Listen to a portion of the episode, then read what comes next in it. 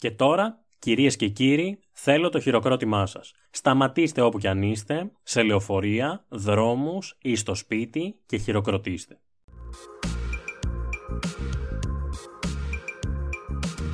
Καλώς ήρθατε. Είμαι ο Κωνσταντίνος, ή αλλιώς The Mythologist, είμαι αρχαιολόγος και αυτό είναι το 12ο επεισόδιο του επικού podcast. Του podcast που μέσα από την Ιλιάδα του Ομήρου μας μεταφέρει έξω από τα πανύψηλα τείχη της Τρίας, εκεί όπου αχαίοι και τρώες, θνητοί, ήρωες και θεοί πολεμούν, ερωτεύονται, νικούν ή πεθαίνουν. Το σημερινό επεισόδιο πραγματοποιείται χάρη στη στήριξη του Δημήτριου Καραβίδα, του Σπύρου Κουζέλη και του Κώστα Σπύρου στο Patreon. Αν θέλετε κι εσείς να στηρίξετε την προσπάθεια που κάνουμε εδώ, στο επικό podcast, μπορείτε να πάτε στην περιγραφή και να ακολουθήσετε τους συνδέσμους που θα βρείτε εκεί.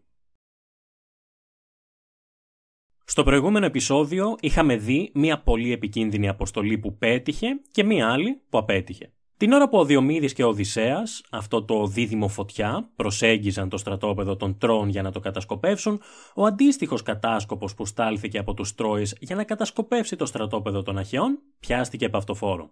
Παρά τα παρακάλια, οι δύο Αχαιοί ήρωες σκότωσαν τον κατάσκοπο Δόλωνα και έτσι μπήκαν κρυφά στα λιμέρια των Τρώων με τον Διομήδη να κάνει αυτό που ξέρει καλύτερα. Να σφάζει δηλαδή κόσμο και κοσμάκι. Εκτός από όλες αυτές τις απώλειες, οι δυο τους πήραν και σημαντικές πληροφορίες που ίσως να έδιναν στους αχαιούς το πάνω χέρι σε αυτό τον πόλεμο που είχε πλέον κρατήσει υπερβολικά πολύ. Ραψοδία Λάμδα λοιπόν. Θέλω να φανταστείτε την απόλυτη ησυχία στα καράβια των αχαιών. Όταν λέμε ησυχία, εννοούμε ότι δεν ακουγόταν τίποτα απολύτως. Ξαφνικά όμως ακούγεται μια πολύ δυνατή φωνή. Ένα γυναικείο ουρλιαχτό. Το ουρλιαχτό αυτό δεν τρομάζει τους αχαιούς, όπως τα περιμέναμε, αλλά αντίθετα τους γεμίζει με όρεξη για πόλεμο. Μήπως έχετε καμιά ιδέα για το ποια μπορεί να έβγαλε αυτό το ουρλιαχτό, θα σας βοηθήσω. Η θεά Έριδα, η οποία είχε πάρει εντολή από το Δία να πάει και να τους ξεσηκώσει για μάχη. Μια μάχη που θα σήμαινε πολλά για το μέλλον αυτού του πολέμου. Ξέρω ότι η όλη ιστορία με το μήλο της Έριδα που λέγαμε στην αρχή είναι απλά μια εκδοχή. Αλλά για φανταστείτε τώρα χαρά που θα κάνει η θεά της Διχόνια που βλέπει εδώ και 10 χρόνια τους πάντες να αλληλοσφάζονται. Και αυτό, να σας θυμίσω, επειδή δεν πήρε μια πρόσκληση για το γάμο. Πράγματι λοιπόν, οι Αχαίοι φορούν τα καλύτερά τους όπλα και τις πανοπλίες τους. Ειδικά όμως ο Αγαμένονας κάνει ένα ολόκληρο τελετουργικό φορώντας τα δικά του και πραγματικά πρέπει να έμοιαζε μεγαλοπρεπής. Ακόμα και η ήρα με την Αθηνά που παρακολουθούσαν προκάλεσαν μία βροντί για να τον τιμήσουν. Οι Αχαίοι προχώρησαν όλοι μαζί με τους ινιόχους τους και στάθηκαν σε ένα χαντάκι. Ξαφνικά άρχισε να πέφτει βροχή με αίμα. Ένα ξεκάθαρο σημάδι από τον Δία, ο οποίος σκόπευε να στείλει πολλές ψυχές στον Άδη εκείνη τη μέρα. Μπορούμε να πούμε ότι δεν ήταν και ο καλύτερος Ιωνός, αλλά εκεί που είχαν φτάσει τα πράγματα δεν υπήρχε γυρισμός για τους Αχαιούς. Ταυτόχρονα βέβαια προετοιμάζονταν και οι Τρόες, οι οποίοι με μπροστάρι ποιον άλλο, τον Έκτορα, ορμάνε στην πιο αμφίροπη μάχη. Προς το παρόν, όλοι πολεμούσαν μόνοι τους. Η μόνη θεϊκή παρουσία στο χώρο ήταν η Έριδα, που μάλλον της άρεσε πολύ το θέαμα που είχε προκαλέσει. Αυτή η μάχη έχει έναν πρωταγωνιστή, τον Αγαμέμνονα, που μάλλον είχε τους λόγους του που ετοιμαζόταν τόσο προσεκτικά προηγουμένως. Θερίζει τους πάντες. Σαν το λιοντάρι δεν αφήνει Τρόα να περάσει χωρίς να τον διαλύσει.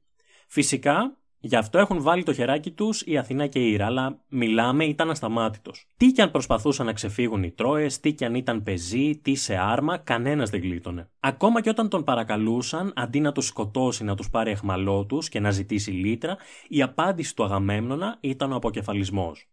Κόντεψε να μπει μόνος του στην πόλη με τέτοια φορά που είχε πάρει. Κάποιος όμως, που έβλεπε τη μάχη, δεν είχε σκοπό να τον αφήσει να φτάσει τόσο μακριά. Ο Δίας, ο οποίος στέλνει μήνυμα στον Έκτορα μέσω της Σύριδα να περιμένει το σήμα του όταν θα τραυματιστεί ο Αγαμέμνονα στη μάχη και να φορτσάρει μαζί με τους υπόλοιπους Τρόε. Δεν ξέρω αν πέφτεται από τα σύννεφα, αλλά όντως ο Αγαμέμνονας τραυματίζεται σοβαρά. Ένα δόρυ τον διαπερνά, μόνο που για λίγο δεν εγκαταλείπει τη μάχη και προσπαθεί να σκοτώσει όσους περισσότερους μπορεί. Μόνο όταν κρύωσε η πληγή του και έπεσε η αδρεναλίνη, τον έπιασαν οι πόνοι. Και για να αναγκαστεί να υποχωρήσει, καταλαβαίνετε γιατί πόνο μιλάμε. Όπως ακριβώς του είχε πει ο Δίας, ο Έκτορας εκείνη τη στιγμή εμψυχώνει το στρατό του, ο οποίος έβλεπε τον πιο δυνατό αντίπαλο να φεύγει τραυματισμένος. Πήρε λοιπόν τα πάνω του ο Έκτορας και χώθηκε στη μάχη. Αυτή τη φορά, ποιος θα σώσει τους Αχαιούς; Χωρίς τον Αγαμέμνονα, τα πράγματα μοιάζουν πιο σκούρα και από την ψυχή της έρηδας. Ο φόρτος πέφτει πάλι πάνω στον Διομήδη ο οποίος ήδη έχει αποδείξει πόσο σκληρός μπορεί να γίνει. Ξέρει ότι ο Δίας θέλει νικητές του Τρόες, όμως δεν το βάζει κάτω. Μάλιστα, καταφέρνει με το δόρυ του να τραυματίσει τον Έκτορα. Κάτι πάει να γίνει, όμως ο πιο ικανός και γενναίος των Αχαιών ξαφνικά τραυματίζεται. Ένα βέλος καρφώνεται στο πόδι του. Από ποιον ήρθε αυτό το βέλος; Από τον Μπάρι. Ναι, κι όμως. Κοντέψαμε να ξεχάσουμε που είναι αυτός ο γενναίος, γελάω, πολεμιστής, που για τις πράξεις του κλείσαν χιλιάδες σπίτια. Εντάξει, μην φανταστείτε, δεν τον τραυμάτισε σοβαρά, αλλά ας πούμε ότι πλέον η Ελένη και ο Διομήδης έχουν ένα κοινό. Και τους δύο τους έχει ντροπιάσει ο Πάρης. Ο Οδυσσέας τρέχει να βοηθήσει το φίλο του, όμως οι Τρόε τον κυκλώνουν. Ήρθε το τέλος, άραγε. Ο Οδυσσέας νιώθει και αυτός ξαφνικά ένα δόρυ να τον τρυπά, όμως η Αθηνά δεν το αφήνει να του κόψει το νήμα της ζωής. Αυτός που πήγε να τον σκοτώσει ήταν ο Σόκος. Και ο Οδυσσέας δεν θα το άφηνε να περάσει, αφού τελικά τα κατάφερε και δεν πέθανε. Πήρε το δόρυ και το πέταξε κατευθείαν στο Σόκο, και ο Σόκος δεν είχε Αθηνά για να τον προστατέψει, και αφού ο Οδυσσέας είπε κάτι για την οικογένεια του Σόκο, ο οποίος πέθανε, έφυγε. Ο Αία διαλύει κόσμο. Όμως την ίδια ώρα ο Έκτορας διαλύει και αυτός κόσμο. Η μάχη είναι σε οριακό σημείο μέχρι που ο Πάρης με τα βέλη του σημαδεύει τον Μαχάωνα, τον γιατρό των Αχαιών, και τον πετυχαίνει. Εκεί το παιχνίδι γυρίζει. Οι Αχαιοί που μέχρι τότε έχαναν, αλλά ήταν τουλάχιστον ψυχωμένοι, άρχισαν να σκέφτονται ότι όντως είχε έρθει το τέλος. Ο Νέστορας αναλαμβάνει να πάει με το άρμα του τον Μαχάωνα πίσω στο στρατόπεδο για να γλιτώσει, και ενώ ο Δίας μάχεται με νύχια και με δόντια, ακόμα και τότε που το παιχνίδι έμοιαζε χαμένο για τους Αχαιού, ο Δίας ξαναβάζει το χέρι του και του στέλνει φόβο στην ψυχή. Ο τρομαγμένος Αία υποχωρεί. Κάνει βήματα πίσω, αλλά παθαίνει κάτι αναλαμπές και σκοτώνει και μερικούς τρόε. Είναι ο μόνος ο οποίος πολεμάει ακόμα. Ο Νέστορας φτάνει στα καράβια με τον Μαχάωνα να ψυχοραγεί. Και τώρα, κυρίες και κύριοι, θέλω το χειροκρότημά σας. Σταματήστε όπου και αν είστε, σε λεωφορεία, στο δρόμο ή στο σπίτι και χειροκροτήστε.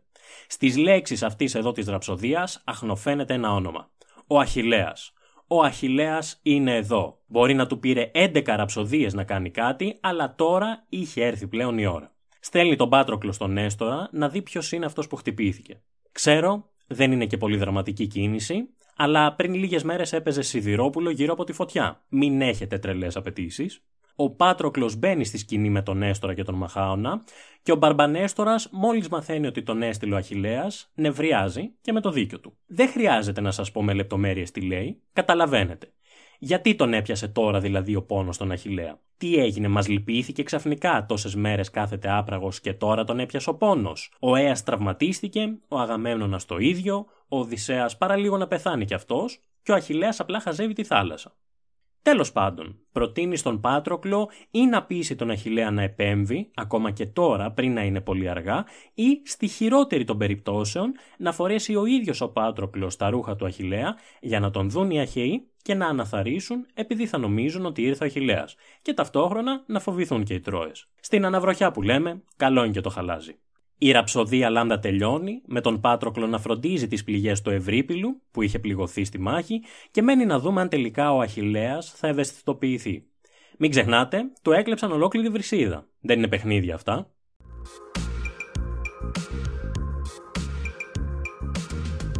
Για να δούμε λοιπόν την επόμενη Παρασκευή, στη ραψοδία Μη, αν ο Αχιλέας θα επιστρέψει επιτέλους στη μάχη ή αν ο Πάτροκλος θα φορέσει τα όπλα του. Για να μάθετε την απάντηση σε αυτό το καυτό ερώτημα, συντονιστείτε την επόμενη Παρασκευή στο επόμενο επεισόδιο του Επικού Podcast. Μέχρι το επόμενο επεισόδιο, εύχομαι σε όλους σας να είστε καλά.